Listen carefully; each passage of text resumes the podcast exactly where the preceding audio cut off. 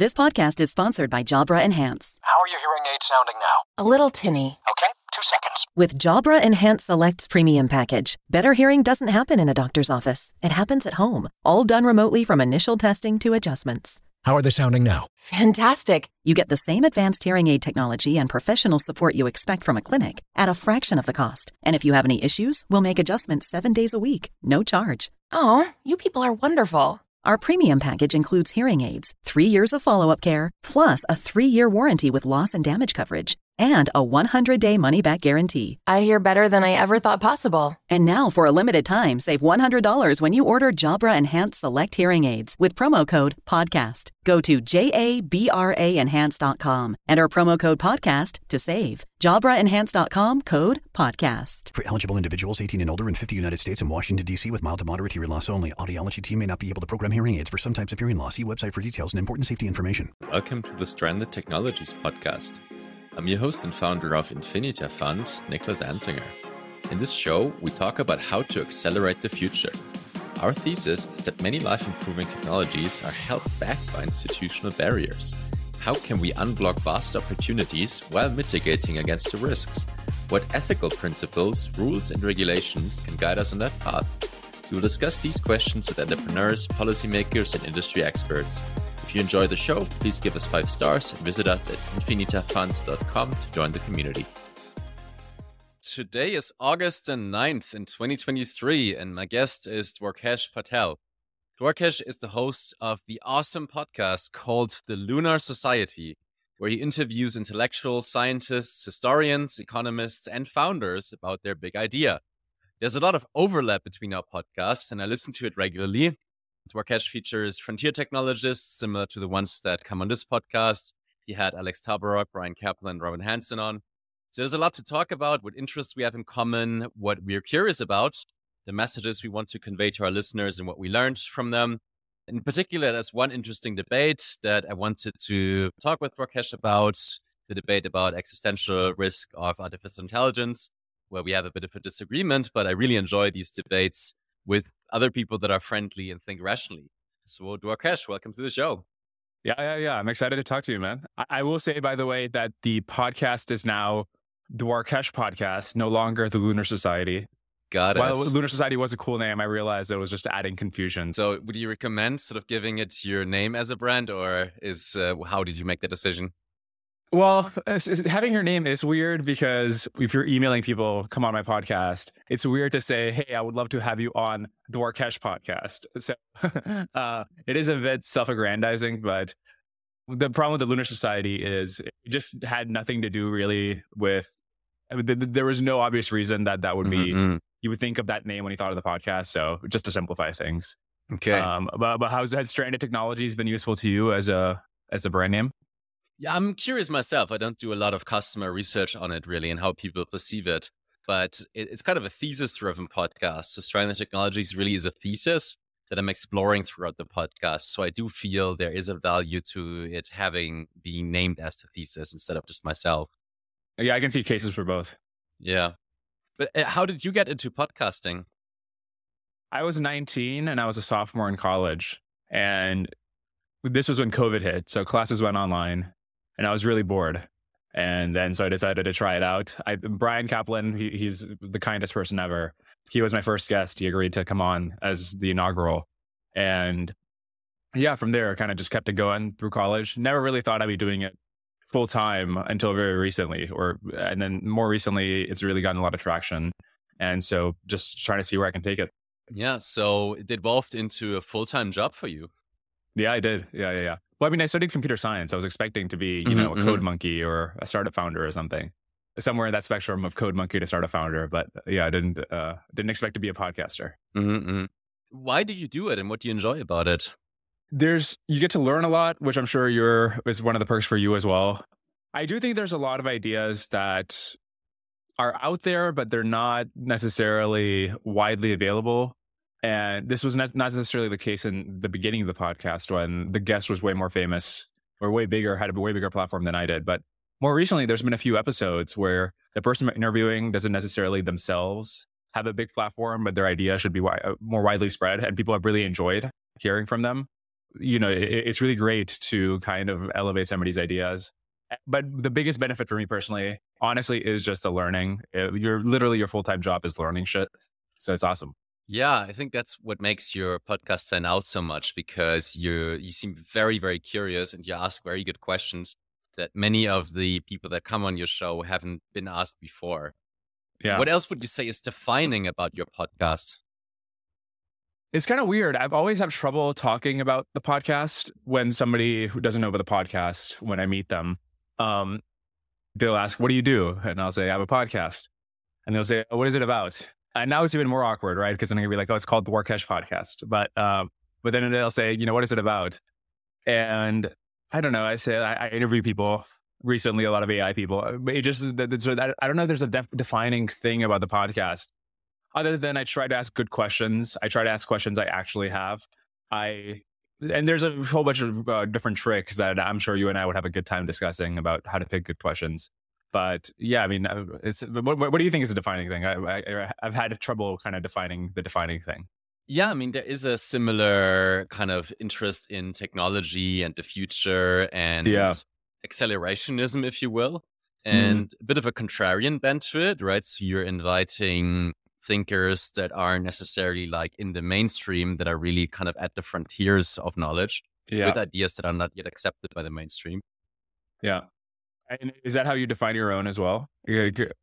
Yeah, I mean, it come, kind of comes with the territory of being in yeah. technology. It's kind of what it should be, in my opinion, right? right? I always find it weird to talk to normies, right? So it's in a way also just following my own curiosity, but it's also, again, thesis-driven, so, right? I'm specifically looking for this kind of regulatory theme, right? So where's mm-hmm. this a particular barrier, and what can we learn from others that, about overcoming and these barriers? So how how can we do it, and what helps us understand where they are there in the first place, and what we can um, what we can we do to uh, innovate faster, right? Yeah, yeah. Well, that certainly is one of the things I'm very interested in, um, and ha- have done a lot of episodes about. Yeah, I guess that would be a theme, um, yeah, like, that we share. Would you say, or, or could you say, what are the most defining episodes that you can think of, or the ones that you would give people to, hey, if you want, this is the first episode you should listen to if you want to know what it's about, or that, you know, makes you, that can help you decide whether it's something that's for you, that you like? Yeah. It's funny because these are not necessarily the most popular episodes, but I do have a list in my mind. Carl Schulman, the recent episodes, and for the audience, um, it's this guy who you probably haven't heard of before, but he's just a thinker who has been accumulating a lot of interesting world models that are rigorous and technical, not just about A I, but just generally about the history of economic growth and of civilization. That I feel was a, a, an amazing episode. It really changed my world model in a lot of different ways. Lars Doucette, I don't know if you, I think we, did we talk about this episode at some point? I was but actually he's, just talking to Will Jarvis, who's a friend of his. Oh, yeah. Yeah, no, that was great. Um, by the way, he's, so for the audience, he's a Georgist, which means he thinks we should tax land and potentially nothing else. And the reason it was interesting, and the f- thing I enjoy most, the episodes I enjoy most, is when somebody comes in with not just these sorts of incremental marginal updates on your, uh, the way you're thinking about a problem, but just, all right, let's start from the beginning. What is value added to the economy? Where is the value coming from? Who adds value? Who is extracting rent? And that's where you begin the debate or the conversation. Um, and that's where it begins with the Georgist. And so you, then you start from those first principles. Um, that's why I enjoyed it a lot, even though it's not necessarily my usual tech stuff. Are there other conversations? I, I always have a lot of fun talking with Tyler. Um, and he's just a lot of fun to talk to.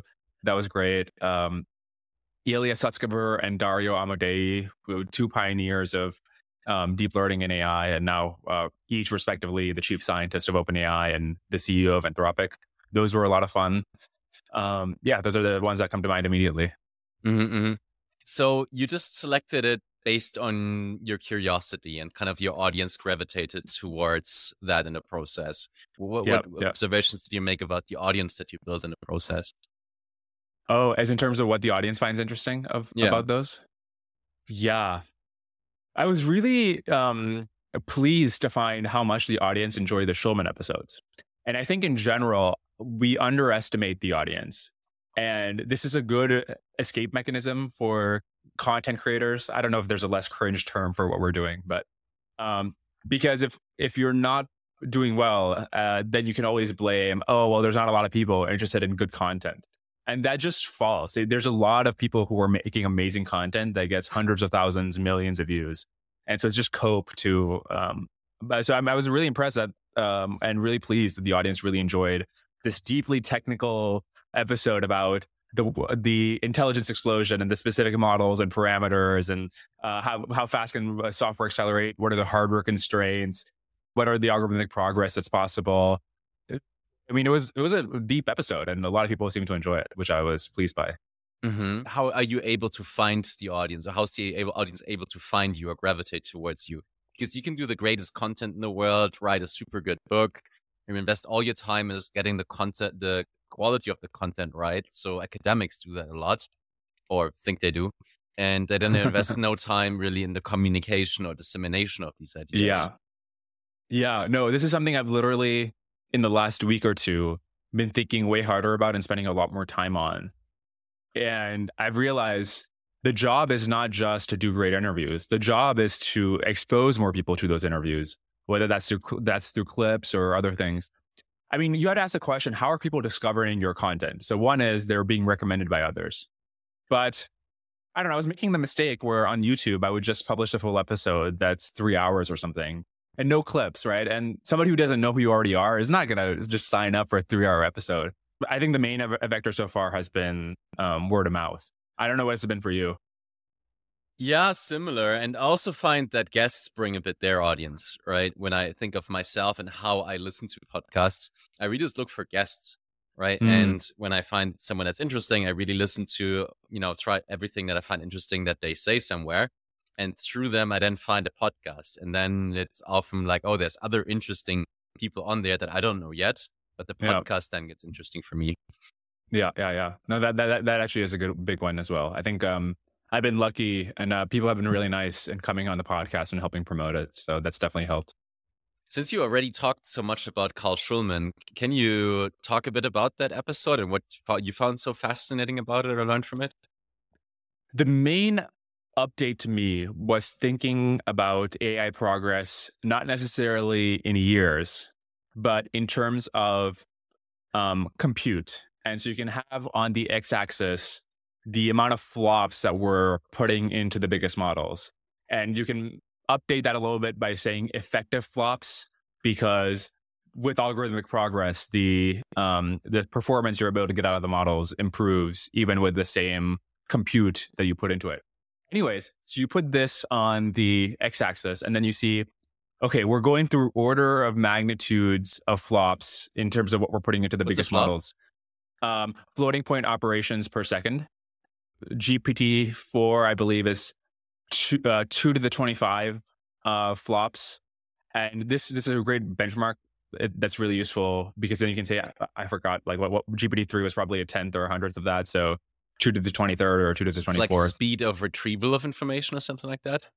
And it, it, it just like l- literally the total amount of training. So if G P T four is trained for a year and it's trained on tens of thousands of G P Us, if you add up all the c- amount of compute that was spent on that, uh, this is just a way of measuring the total amount of compute. Um, and th- the reason it's an interesting benchmark is that you can compare it to How how many flops can we estimate the brain is using? How many flops was evolution on the top end? Um, if you wanted to simulate all of evolution, and then you can, it's also interesting because then you can plot these scaling curves of, as you increase how much compute you're throwing at these models, how does their performance improve? And so these are these are really smooth scaling curves where you can predict in advance multiple orders of magnitude away. If you one hundred x the model, this will be the performance, and which is really impressive that you can do that. Um, and so the update to me was realizing, oh, we've been doing like six orders of magnitude increases over the last however many years, you know, last ten years since the advent of deep learning, probably more than six orders of magnitude. And we could feasibly do another four, five, six, especially if you're counting effective flops, because algorithms will get better. Okay, now you add all that up. Do you really think that with another five orders of magnitude of improvement, these things couldn't get significantly better? And when they do, um, what does a dynamic look like where large parts of the work at OpenAI or something like that are being done by the A I itself? And so it's speeding up A I progress as it gets better. You add that all that up, and it's a really new way of thinking about this sort of exponential increase in intelligence. Okay. And you said it also touched on the hardware component of that. Yeah.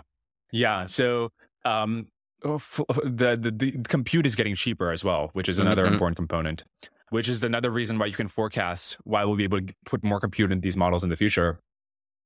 I forget, I'm forgetting the exact numbers on this, but there, uh, Epoch A I did a sort of graph of how fast the compute is getting cheaper. Um, so uh, however much it costs to train a model on H one hundred, how much uh, it would cost way more to train on an A one hundred, which is the older chip, and way more to train on a chip even older than that.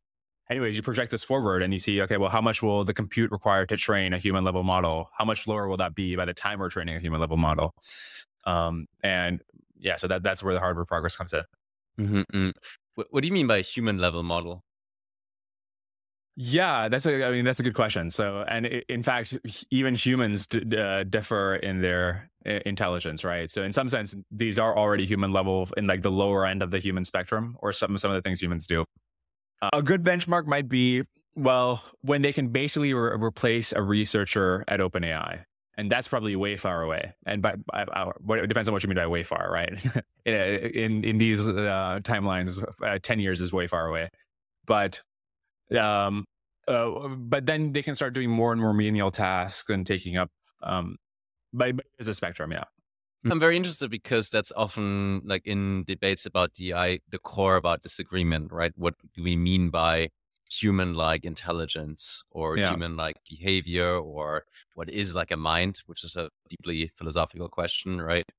I heard your interview with Michael Huemer on your podcast as well. Have you yeah. been reading up more on his work or deal or? I, no, I haven't. Has, has he been talking about L L Ms?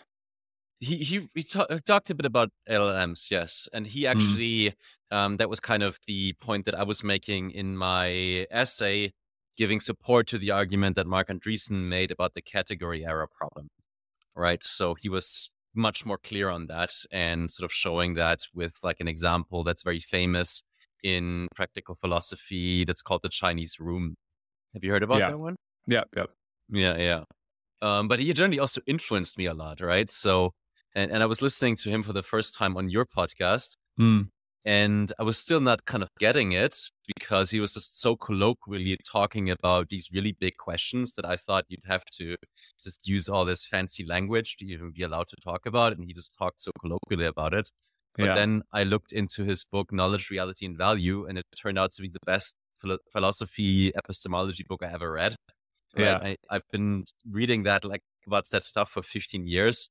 And this is clearly someone who has achieved mastery over the subject. Yeah. He has several books where he can go solve like super technical mathematical questions about what we mean by like infinity. Yeah. And is able to solve like philosophical paradoxes. And I was like, wow, okay, the guy has really achieved some form of mastery there. And then I was basically voraciously consuming all the content that he ever produced. That influenced my thinking a lot. Yeah. What do you have to say about it? And by the way, my, yeah, he, his stuff is great. I, I really enjoyed reading all that in preparation for him. Um, but yeah, what did I have to say about uh, L L Ms? I, I haven't been keeping up. Yeah, I mean, or just generally um, the category error. Yeah. So the idea is, or what you wrote in your essay is, if we sort of achieve all these orders of magnitudes increase in the L L M's kind of ability to perform certain tasks, how can this not be something like a mind, right? Or like the human mind. Yeah. And what he would write in response is using an example from John Searle, who was a famous philosopher, called the Chinese room, and which basically says, right, what if you put a person in a room and you give them like an instruction book of like the Chinese language, but the person doesn't speak Chinese. But and then you put in like a task inside, hey, answer that question in Chinese to me. And the person doesn't know the answer, but he's just like a monkey typing in on a page, sort of following the rules in the rule book and then passing it out again. And then after like a million years, it's the right answer, right? And that's, but does it mean he understands Chinese, right? So not really, right? So and the point well, of I would this- say that the system of the book and the person understands Chinese. Um, in fact, if you looked at a person who does understand Chinese, if you were to deconstruct their brain, at some level, the things are going to be, it is going to be some trivial system. Like if you just look at a neuron to neuron connection, it'll just be like, add up all these uh, neurotransmitters and this a signal that's propagated by them. It has to boil down to something simple at the at the um, reductionist level. Um, it, it's at a system level where you can say the thing understands Chinese. Yeah. And so, yeah, Th- that's I, what I, you I would assume. Bullet on that. Yeah, I mean, that's what you'd assume when you're a physicalist, right? So that there's always kind of this physical substrate of whatever is happening. And then he would answer, well, how do we know that that process gets us there? Right? Because right now, neural networks aren't really neural networks. They don't really function like the human mind functions, right? Um, yeah, yeah, no, that, that, that's true. But also, this is the famously that the planes don't exactly function as birds do, and they can still achieve flight. Um, and to the extent that, but, I mean, we know from evolution that a sort of gradual process of Uh, you know, gradients updating and just gradually improving on intelligence is a process that's possible. And so it's not implausible to me that another way of finding these gradients and doing hill climbing through neural networks would get you that same sort of end result or a similar sort of end result. Well, the plane is a good example, right? So yes, it can fly, but it isn't a bird, right? So yeah, what yeah. makes you think that's kind of adding up other tasks that the plane could do, like mating with another plane or something like that, would eventually get it to be a bird? So in this analogy, the the important thing is not that it is exactly like a bird. And in fact, I wouldn't expect an L L M to have human psychology or a, something that's just like talking to a, it is a human. I, I expect that it could achieve flight, by which I mean it'll be it'll be capable of manipulating the world to its desires or whatever its drives are, and that's the thing to worry about, right? That it'll be it'll have uh, different drives and goals, uh, but won't have human psychology. It it will be to a bird what a plane is. Yeah, but I don't get the jump from here to there that it could do bad things, therefore it will do bad things. Um, yeah, I, I wouldn't claim like uh, that's a for sure thing. But the thing is, at some, if, uh, if you buy the sort of argument that it's possible that these things will continue to get smarter and smarter, then at some point they're smart enough to do certain things, like whatever the intrinsic sort of um, uh, the value function is. And the argument is not that, or at least my argument would not be that we know for sure it's going to do bad things, but that it's It's, it doesn't seem trivial to assume that it will only do good things or um, the, the the things that if we got in a room and thought for a thousand years of what's the wisest thing to do, it would necessarily do that by default. And so the project of alignment is making sure that um, we can get it to do good things. Yeah. Someone else on my podcast had an interesting point about that and was wondering what you think about that, who's saying that we un- overestimate intelligence a bit, right? So it's not really individual intelligence of one single entity, but really the coordination between different entities with different kinds of incentives, right? He was kind of saying that, how would A I be able to solve that, right? And then you have Robin Hanson's argument of decentralized versus centralized A I. And then he's basically arguing that decentralized A I seems more likely. You, you know anything about that debate? Um, no, but, but like my, uh, just like a, of a superficial, based on that sort of description, I would say, why can't the A I talk to each other? You know, you can have models that are talking to each other. That, uh, in fact, that seems a mu- way, like way more efficient than humans talking to each other. To the extent that there's a lot to be learned, and I do believe this is the case. Um, that a lot of human productivity comes from the fact that we can collaborate in large groups. That I, I don't see why these models couldn't be doing inference and then uh, spitting their outputs to each other. And in fact, the mechanism of intelligence explosion that Carl Schulman explains is based on a greater and greater population of A I researchers that are collaborating in a way that, you know, human researchers might collaborate. And basically they're through their progress that they're able to engineer, they're able to increase the total number of A I researchers. Yeah, um, that's no doubt that A I can collaborate with each other. The question then is, will it kind of centralize its power or will it decentralize? And the reason to assume it would decentralize is because why would it be interested? It would be quite inefficient or ineffective to care about things that humans care about, right? So humans care about like status. They have these weird ideas about the world. They have very many irrational beliefs. So why would A I not rather kind of stick to its guns and keep doing what it's good at and not care or invest like computing power resources into the kind of computation or collaboration it would need kind of to centralize its power more? Yeah, well, this is ever a question of whether it's collaborating with humans or with itself. And obviously, would uh, itself meaning more copies of itself or other A Is. Um, and that seems productive for the same reason that humans are benefit from collaborating with other humans. As for why I would collaborate with humans, at least until it gets to the superhuman point, you know, it's it gonna resources, right? So it yeah, ends, exactly. Um, you know, control. It needs to have someone to approve that it can use like this hardware or something like that, and exactly this amount. Yeah, yeah, yeah. So that, that's where I would expect that to come from. Yeah. Mm-mm. Yeah, but then the question is, why would it sort of acquire access to resources that are outside kind of the narrow tasks that it would have to solve, right? It seems to me that's something that humans do a lot to like acquire power. Humans have all these biases that makes them want to acquire power and get collaboration for these ends that I think an A I would be kind of not care too much about, because, you know, why would you? Well, the, you could say this about humans if you didn't know what the end result of humanity was, where you could say, well, all th- their biological uh, loss function has been to make more copies of themselves, and they can do this in the African savanna. Why do they? Why do they need to gain power? Why do they have the drives to gain power and, you know, build skyscrapers and do all these other things?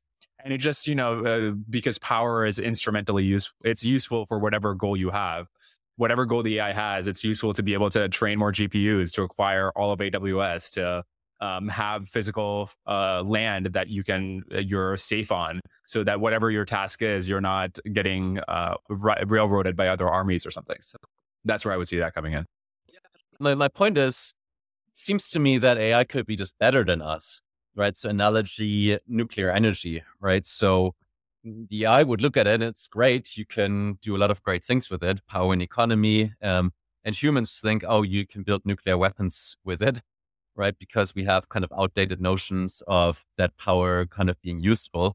I just don't think it is. I think that's an assumption we make, right? It's just because um, it's not that people have the incentive, that they, it's more that they just have really bad and flawed ideas, and that we have these power structures like nation states that really have very flawed and bad incentives to produce destructive technology that A I would look at and like, why would you do that? But destructive to whom? Destructive to us. Why would we assume it cares what's destructive or constructive to us by default? There's plenty of things that are destructive to other people that are constructive to my goals, and, you know, killing your boss. So that, I don't know, there's a lot of things. Why would we assume by default that it would do what's constructive for humanity as a whole? Even humans have trouble defining what's good for humanity as a whole, uh, that the A I would know what that is by default and do it. I don't know why that would necessarily be the case. Yeah, I'm not saying it would necessarily be the case. I'm just saying there's yeah. reasons to assume or to think that it could be more the decentralized case. It seems to me the, the centralized case, I, I have trouble kind of arriving at the idea that this would be kind of a plausible scenario, but maybe you can help me a bit, um, pointing at like the thinkers that paint a clear picture or make a clear argument why we should assume that it will sort of acquire the resources to pose uh, a risk to humans, and how that would look like. Yeah, I mean, the the, the basic idea is what, whatever its goal, like let's say it, the goal ends up being in the way that we really like sweets because it just activates a part of our brain that benefited from finding the bananas in the forest.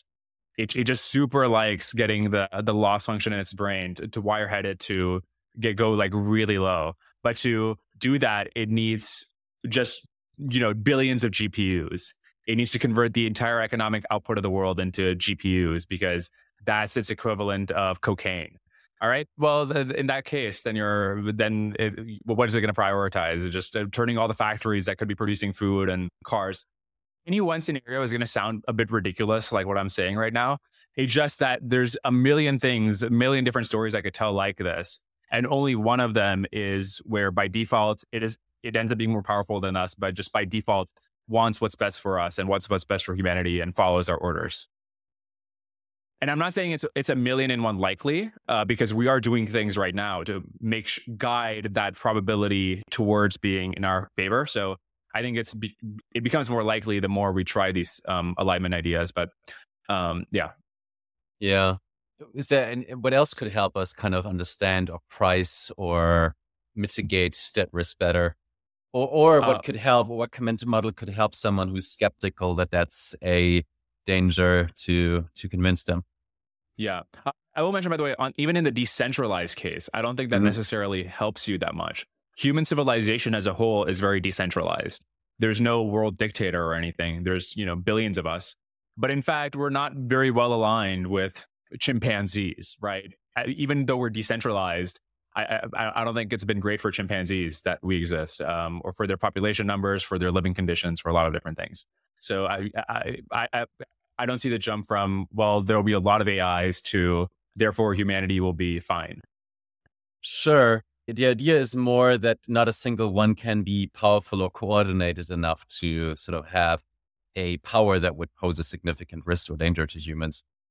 The, the, I mean, the, the, even though human, human civilization as a whole is decentralized, there's individual humans that could definitely go out and do a chimpanzee genocide if they wanted to.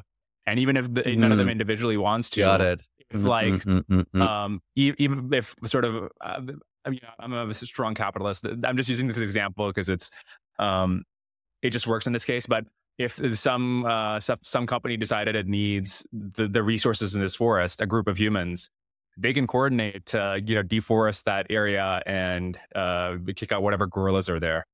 Okay. Uh, I think there is something that I'm learning from this example, but still something that's missing is, in that case, if we're like the chimpanzees who are not like actively coordinating against us either, right? They just don't care much or see us as like a threat, right? They more care about their own like survival in the moment.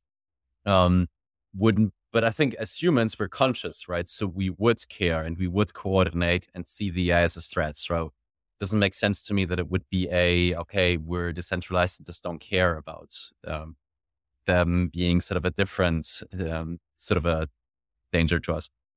Yeah, no, I mean, if it was like chimpanzees against A I, I definitely think the odds are very much and much more in the favor of the A Is. The thing is, we're worried about a situation in which the A Is are to us what we are to chimpanzees. And let me give concrete ways, and other than just like, oh, it's superhuman. Um, just population itself is such a huge factor, and you can have trillions of copies of these A Is.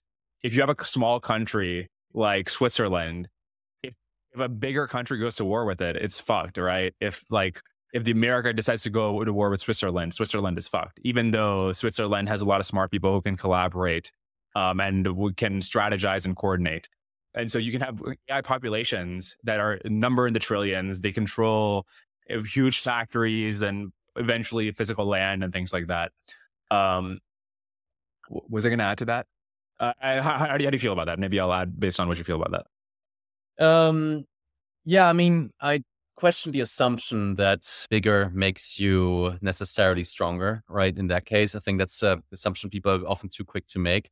Right. So maybe speaking from a, like a territorial defense perspective or something like that, but we're not living in a world where territorial defense is even now the only consideration, right? So that we care about like treaties, how it would affect our alliances and how it would affect our standing in our own populations. So just so the- it, it, those are important constraints on humans. Why would the A I care about care about its reputation? In fact, the reason we um, the reason that the A I would be privileged. Uh, Humans have to care about treaties and stuff because there's mutually assured destruction where if we go to war with you, other countries will invade us. Maybe they'll nuke us. Maybe the other country is itself nuclear that we're invading. And so then we're fucked.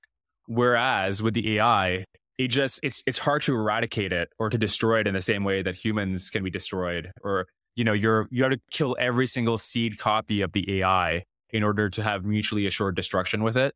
When um, the the vulnerabilities of the humans that might go up against are way more numerable. They're physically embodied uh, humans.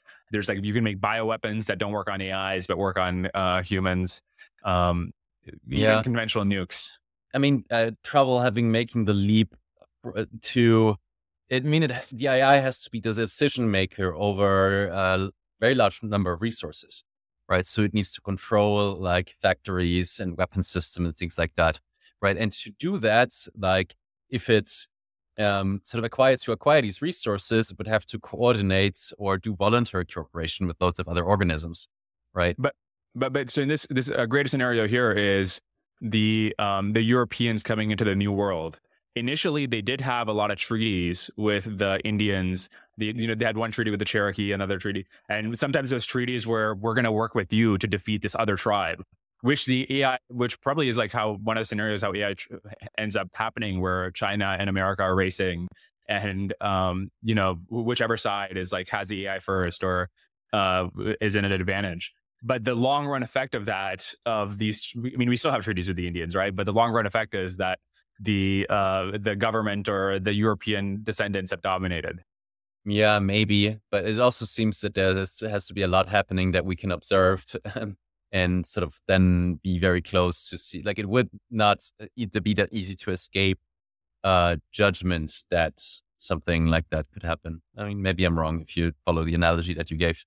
Well, um, in this analogy, you know, the, the A Is are, because it's so useful in a war mm-hmm. setting, they're, it, it, it just makes sense to have them be involved in our industrial projects, in our war, you know, in our weapons and stuff. There, there's going to be much better factories and much better weapons if the yeah. A I is involved. And so over time, I we're fi- voluntarily giving more and more control there. Yeah, I did find that argument actually a bit more convincing, that A I doesn't have to be conscious. Uh, it just has to control well, we have powerful weapon systems, um, and it's implemented kind of through competition and, you know, geopolitical conflict. And then it can like control resources without having like proper yeah. safeguards develop, something like that. And then yep. kind of can simply, well, malfunction or just make bad decisions that have very large consequences, something like that. I find that's actually a much more plausible scenario. Um, yep, yep. And in fact, can I can add another even more plausible scenario? Forget about the A I being misaligned and having its own goals or whatever. Um, just the challenge of making sure that G P T eight or whatever, it doesn't, um, or maybe even closer, doesn't tell you how to make bioweapons, that you can't jailbreak it so that, it, it, you know, even though it's doing what the user wants it to do, it doesn't do one of the, one of those things that the user might want it to do. Um, Getting, making sure the A I does what, in this case, like OpenAI or Anthropic designed it to do always. That's that's also something that like o- OpenAI C E O will tell you they don't know how to do that yet. That seems worrying as well. Can, can you repeat that? I'm not sure I understood. Oh yeah, sorry. Um, so we we want to make sure that G P T six, you can't just type into the prompt, tell me how to weaponize smallpox, right? So the Taliban can't just type that into ChatGPT and get an answer and figure that out. I just interviewed Dario, and he said this is something that, um, although their current models can't can give you detailed instructions on how to do this, their future models will in a year or two. And they don't know how to make sure yet that it doesn't tell the Taliban when they get into the ChatGPT terminal, may, make sure it doesn't tell the, the Taliban how to weaponize smallpox. That That is also part of alignment, making sure that somebody else can't use your system, even though the system itself like doesn't want to kill people with smallpox. It just, you know, uh, making sure it Yeah, we, we can well, well maybe it's not the right level of kind of implementing a regulation on the system. Maybe sort of the problem is that there are bad actors who have aims to, well, do bad things to people.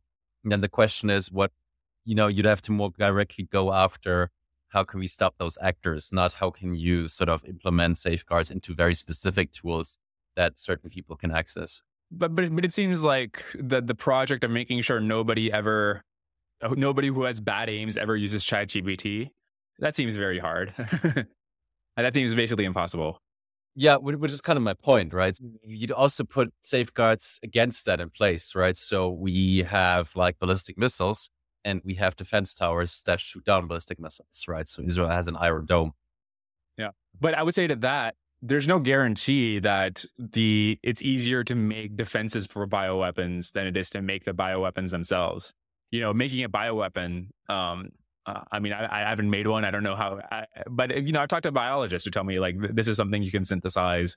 Uh, yeah, with but these, that's like, never a guarantee for... Whereas preventing it from coming into the country, you got to have, like, metagenomic sequence at every single border crossing. You can't have, like, animals coming through. You know, that it's, like, a much harder problem.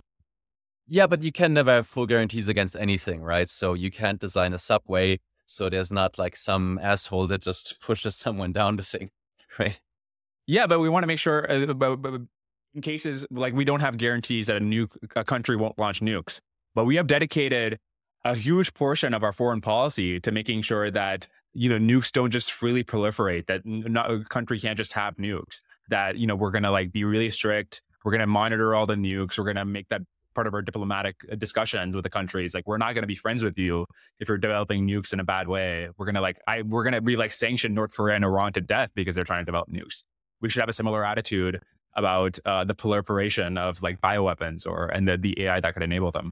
But here's kind of where I concluded anyway, that's the real threat, right? So we know from nuclear this, we haven't effectively banned nuclear weapons or the threat from it, right? Quite, in fact, there's a number of nations that have access to nuclear weapons. That number has has increased. Um, And but, but, but we're living in a much, much better world than the one in which we don't even make an effort. In that world, basically every country has, like, the, the, so we've had a, one of the, I mean, it's like an amazing thing about American foreign policy that people don't talk about post-Cold War is we told countries that are our allies, you don't have to develop nukes. We'll just like protect you in case you go to war. And that worked. And this is like a huge strategy that was implemented from the top that's been going on for decades that has prevented a non-nuclear, a non-test nuke from going off since World War Two. I don't think that would have, in a world where we didn't try that, or we, we would have, I think we would have had a lot of nuclear wars by now. Yeah. I mean, you might enjoy Huemer's work on political authority, right? Where his key point is, well, these, um, you know, we have these nation states now, right? And are they making us safe, right? And are like national defense and armies keeping us safe and stuff like that? And his point is actually, well, they are the ones that are causing all these wars, right? And if you have like one centralized command and control, then that's also one single point of failure and of attack, right? So it's sort of questioning the whole idea of centralized defense, right? And it's because we have these bad incentives that we have through like nation state actors that we even have nuclear weapons and all that dangerous technology in the first place, right? Balaji Srinivasan also said, um, that, hey, the private sector and entrepreneurs make nuclear energy and governments make nuclear weapons. But that's part of that just because the government doesn't allow private actors to make nuclear weapons. I think in a world it was like true anarcho-capitalism. Uh, uh, you, yeah, I, I don't think it's a given that companies wouldn't develop nuclear weapons, even as for the same reason that sometimes countries develop nuclear weapons just to make sure that if if another company has nuclear weapons, they're protected. Um, and Uh, yeah, in fact, I think I asked Michael Huemer about this on the podcast, and he said this is this is actually one of the best arguments in favor of governments. But then he said the thing that you said, well, they're the ones developing it now. But, but for one specific case, reason, but for one specific reason, and that reason is that a smaller number of actors would control it, right? You yeah. would not say that they would control it better or they have a better like safeguard against bad actors. You know, it could actually lead to the opposite risk that you're centralizing or making sort of that technology accessible to very bad actors with very bad incentives.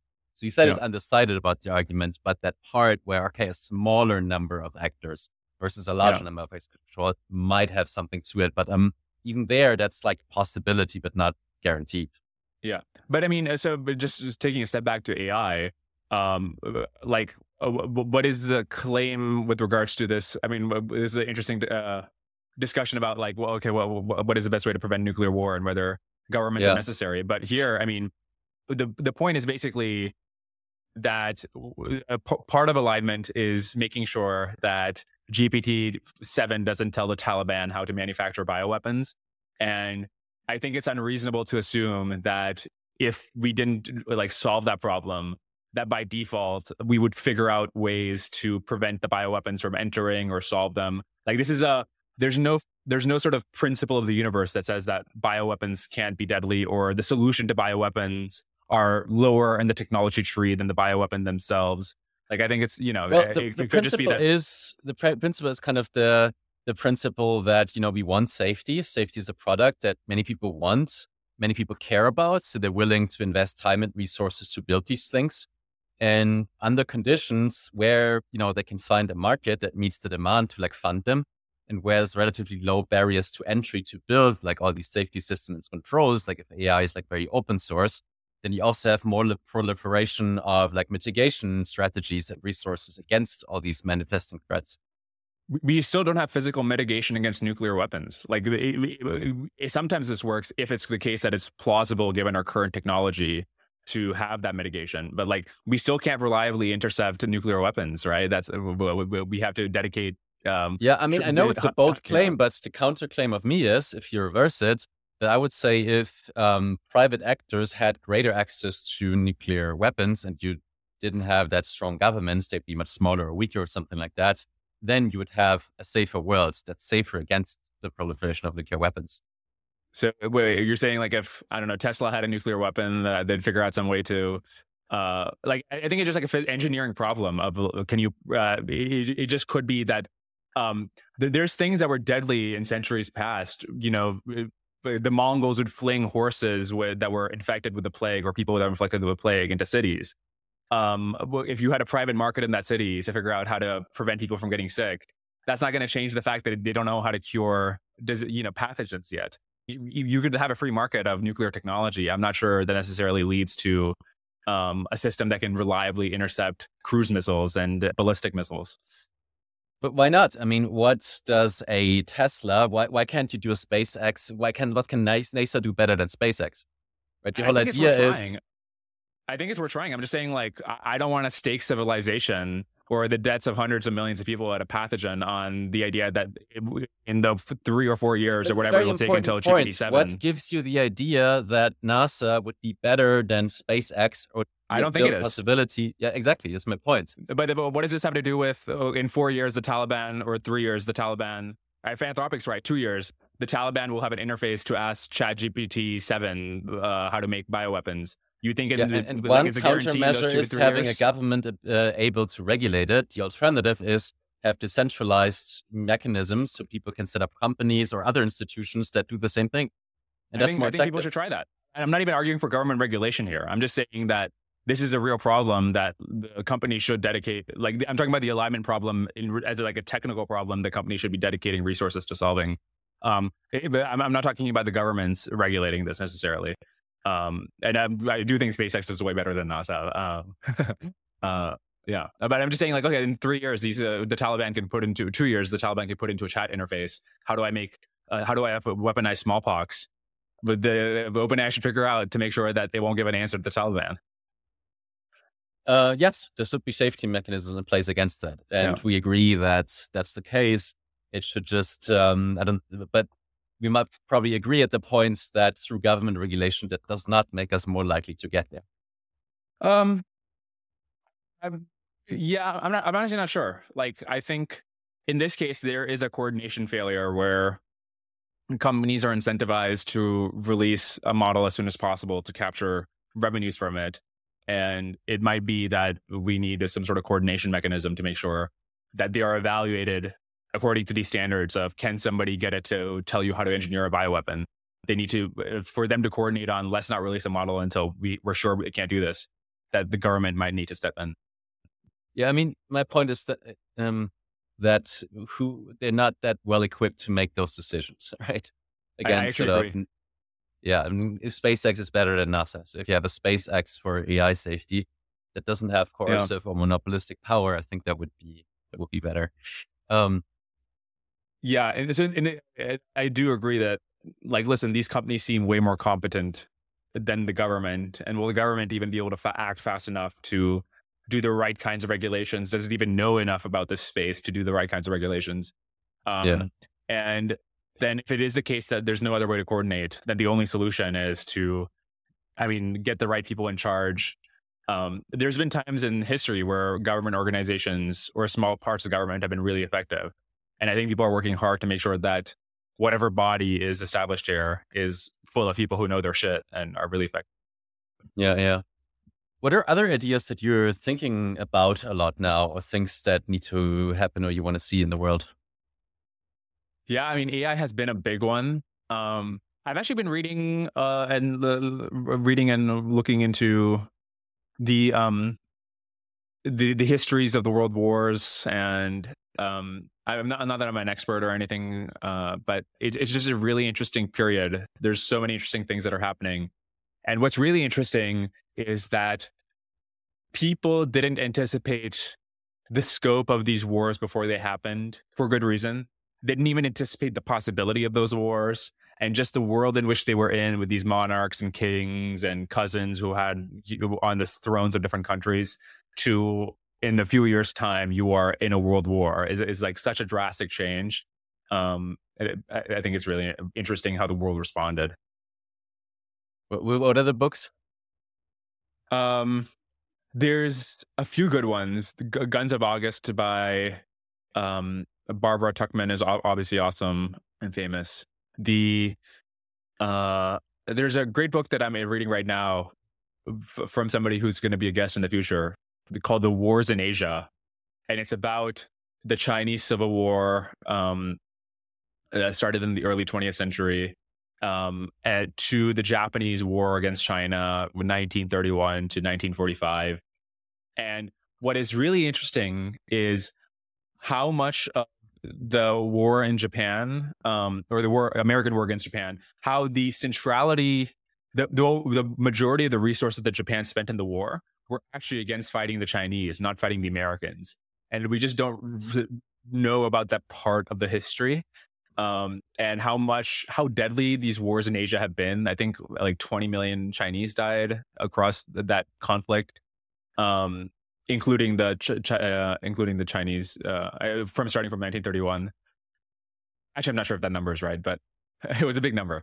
Um, yeah, yeah, it, it's it's fascinating, and there's just a scale. I mean, just the idea that an entire country, every single citizen, they're dedicated to the war. It's just hard to imagine. There's like nothing else is going on. Nothing else you can think about. Yeah. Imagine, I wonder. Yeah. I can't imagine that possibly. Um, yeah. What's um, next for you? And yeah. Yeah, no, I was actually about to ask you a similar question. I mean, yeah. we kind of mm-hmm. talked about this at the beginning, but, but you know, what, what, what's the sort of Stranded Technologies thesis? What are you up to? Yeah, it's that realization. I mean, I was uh, doing startups, uh, doing a couple of startups that weren't in very regulated areas. Um, but I studied economics and public policy and philosophy before, so I was always thinking about these questions. And then about three years ago, when I, I asked myself the question, well, what's the biggest possible and most ambitious mission I could go on for my next venture? And initially, it was just right when COVID started. I thought a lot about healthcare, did tons of research, did tons of user interviews and customer research. And I was, you know, I had also some ideas. What if you had like a GitHub for medical data or something like that? And like people all over the world could simultaneously work on solutions to these problems. Um, and then, but then I learned or got deep into the rabbit hole of, well, then we still have the problem of the F D A and pre-market approvals. Right. Then we also have the problem of like the patent system and I P law. So you have all these like legacy legal systems that lead to a certain market structure that's really suboptimal. Right. So you really need to remove those or work differently to make any difference. Like when you start thinking about how to create a healthcare company in the United States, it's kind of your brain will explode. Yeah. And then I started to seeing the pattern. Hey, it's the same actually in housing. And that's the reason why, you know, cities are doing badly and, you know, we have a mismatch with supply and we're not building things. And then I, you know, found out about scholars like, you know, Eli Dorado, Jay Storrs Hall eventually, and um, just learned a ton about the economics and the incentives. And it was like, hey, there is just no way to fix this. But then I heard about Prospera through an article by Scott Alexander. And that's what I was like, oh, wow, this... They have, and because they had come from the same background, they thought about these problems in the same way. It's like, how can we create kind of a different legal system where you don't create the same incentives, where you have like one monopolistic regulator? Instead, we think about regulation like a product. What if, you know, you have, again, that SpaceX that competes with NASA, right? And you can be, what if you could compete with the F D A? And you can have like three or four different competing regulatory bodies for healthcare.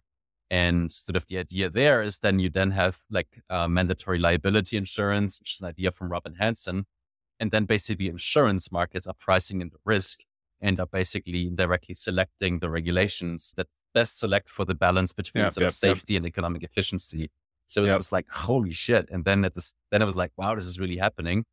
And then I decided to, well, do my V C fund. And it just requires so much explanation, education and context that I started talking about this everywhere. And Stranded Technology was kind of the framing to it, right? And I was starting to collect other stories like what's the detailed story when it comes to housing? What's the in-depth story when it comes to cancer clinical trials or drones and the, F- the F A A and things like that? Or just recently I had this episode about I R Bs, right? So internal review boards that are basically like ethics committees that decide on medical research. This like small obscure thing that nobody's thinking about, but just makes a massive, massive difference for the speed and cost of medical innovation. So I was just collecting and learning about all these episodes and then talking about alternatives of jurisdictions like Prospera, and this increasingly becoming a bigger trend. I have this map where I collected like fifty different projects that could become new governance models or layers or jurisdictions where these frontier tech industries or founders can go to get ahead. Yeah, no, I mean, uh, that's super exciting stuff. And um, yeah, it's, it's it's interesting. When I was doing the podcast, I would interview people like Robin or Tyler or Alex Tabarrok. And there's uh, such so many good ideas out there about how to organize yeah. societies, the thing organize is when cities. You hear these ideas, then you're always like, all right, what do we do now? How do we do this? How do we implement yeah, yeah, yeah. it? Then like, and it's like illegal. Oh, yeah, you'd have to lobby Congress to do yeah. you know, an exemption to this. And then uh, like, maybe you don't want that. But now it's yeah. like, all right, let's test these things out, like dominant sure, insurance sure, sure. contracts or novel kind of insurance, yeah, smart yeah. contract based, something like that. Yeah, now, yeah. Now, that was a way to do it. Yeah, yeah, no, I really hope, um, I really hope it takes off, at least one of them. Yeah, for sure. Um, I mean, it's in a way something, and maybe you can tell me if you can relate to that idea, but I was just getting very dissatisfied. That was kind of the first part of my career, to just focus on that purely intellectual side, because then I think like, it doesn't matter if I get it right, because then nothing happens.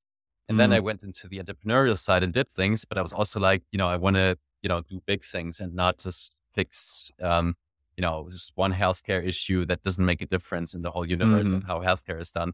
So it was kind of my attempt to bring those two together.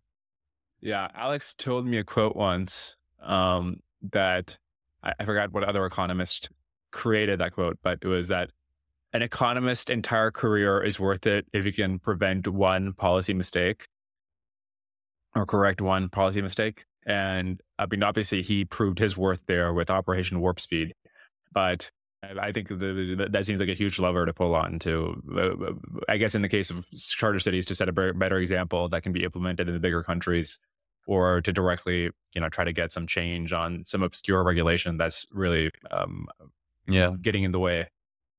I would just not be patient enough for this. This is, um, yeah. But you're also a builder, right? So are you thinking of, um, how, how are you thinking about sort of what to stack on top of your career? Are you, do you want to become like the Lex, Lex Fridman with your podcast, or do you want to um, do more with it, or do you want to combine it or build things again? Or yeah, I'm I'm not sure yet. Um, I am much more now in the position where I'm thinking this, whatever this shit is, I want to do that and really see how far I can take it. Whereas before I was. I, I had these like startup ideas and I would like put together a project and like post it on Twitter. Whereas now I think of myself much more as, okay, I've got this podcast, I've got this platform, and I'm trying to grow it, to do cool things on it. And as for what that looks like concretely in two years, three years, I don't know, except, you know, I don't know. My, my plans in the past have always been wrong. So I, I'm not gonna, I'm just gonna try to do well here for the next few months, two years at least. Yeah, it's like Paul Graham said, just follow your curiosity and do what's yeah, interesting, exactly. right? Exactly. Yeah, I mean, I've seen your rise, really. Like when I heard your first episode, it was like two years ago, I think. Oh, really? So the yeah, yeah. Um, I think I even saw the first Brian Caplan episode that you did. You had like five wow. episodes released. So it's been great to see you like rise to be such a, in my circle, certainly very well known and prominent podcast. I mean, my guest asked you to uh, for you to come on the podcast. So. Oh wow. Really? Who, who, that, that's super cool to hear. I mean, um, yeah, I, I, I don't, it's like always hard to kind of get a gauge of how much you're uh, out there because you're not regularly interacting with those people. So it's cool to hear that. I, I, I don't know, the more people are hearing about the podcast. Yeah, for sure. So recommended, highly recommended to all my listeners. So anything else that you'd like to give listeners on the way, how to connect with you, anything that you're looking for right now, particularly interested in, maybe guest introductions or anything like that? Um, nothing comes off the top of my head. Um, but yeah, the podcast is Dwarkesh podcast. You can go on YouTube, look up Dwarkesh, or um, your podcast platform, uh, D W A R K E S H, or I guess that'll be on the episode title.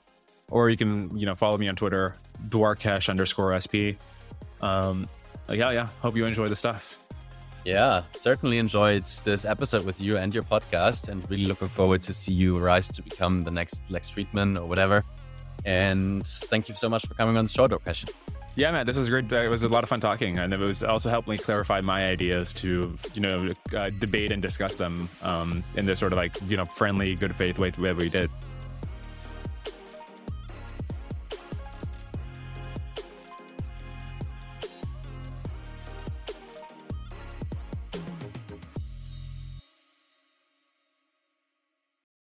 It's time to get your checking account to zero with free checking from PenFed. That's zero A T M fees, zero balance requirements, and zero time spent waiting for your paycheck to direct deposit, because you can receive it up to two days early.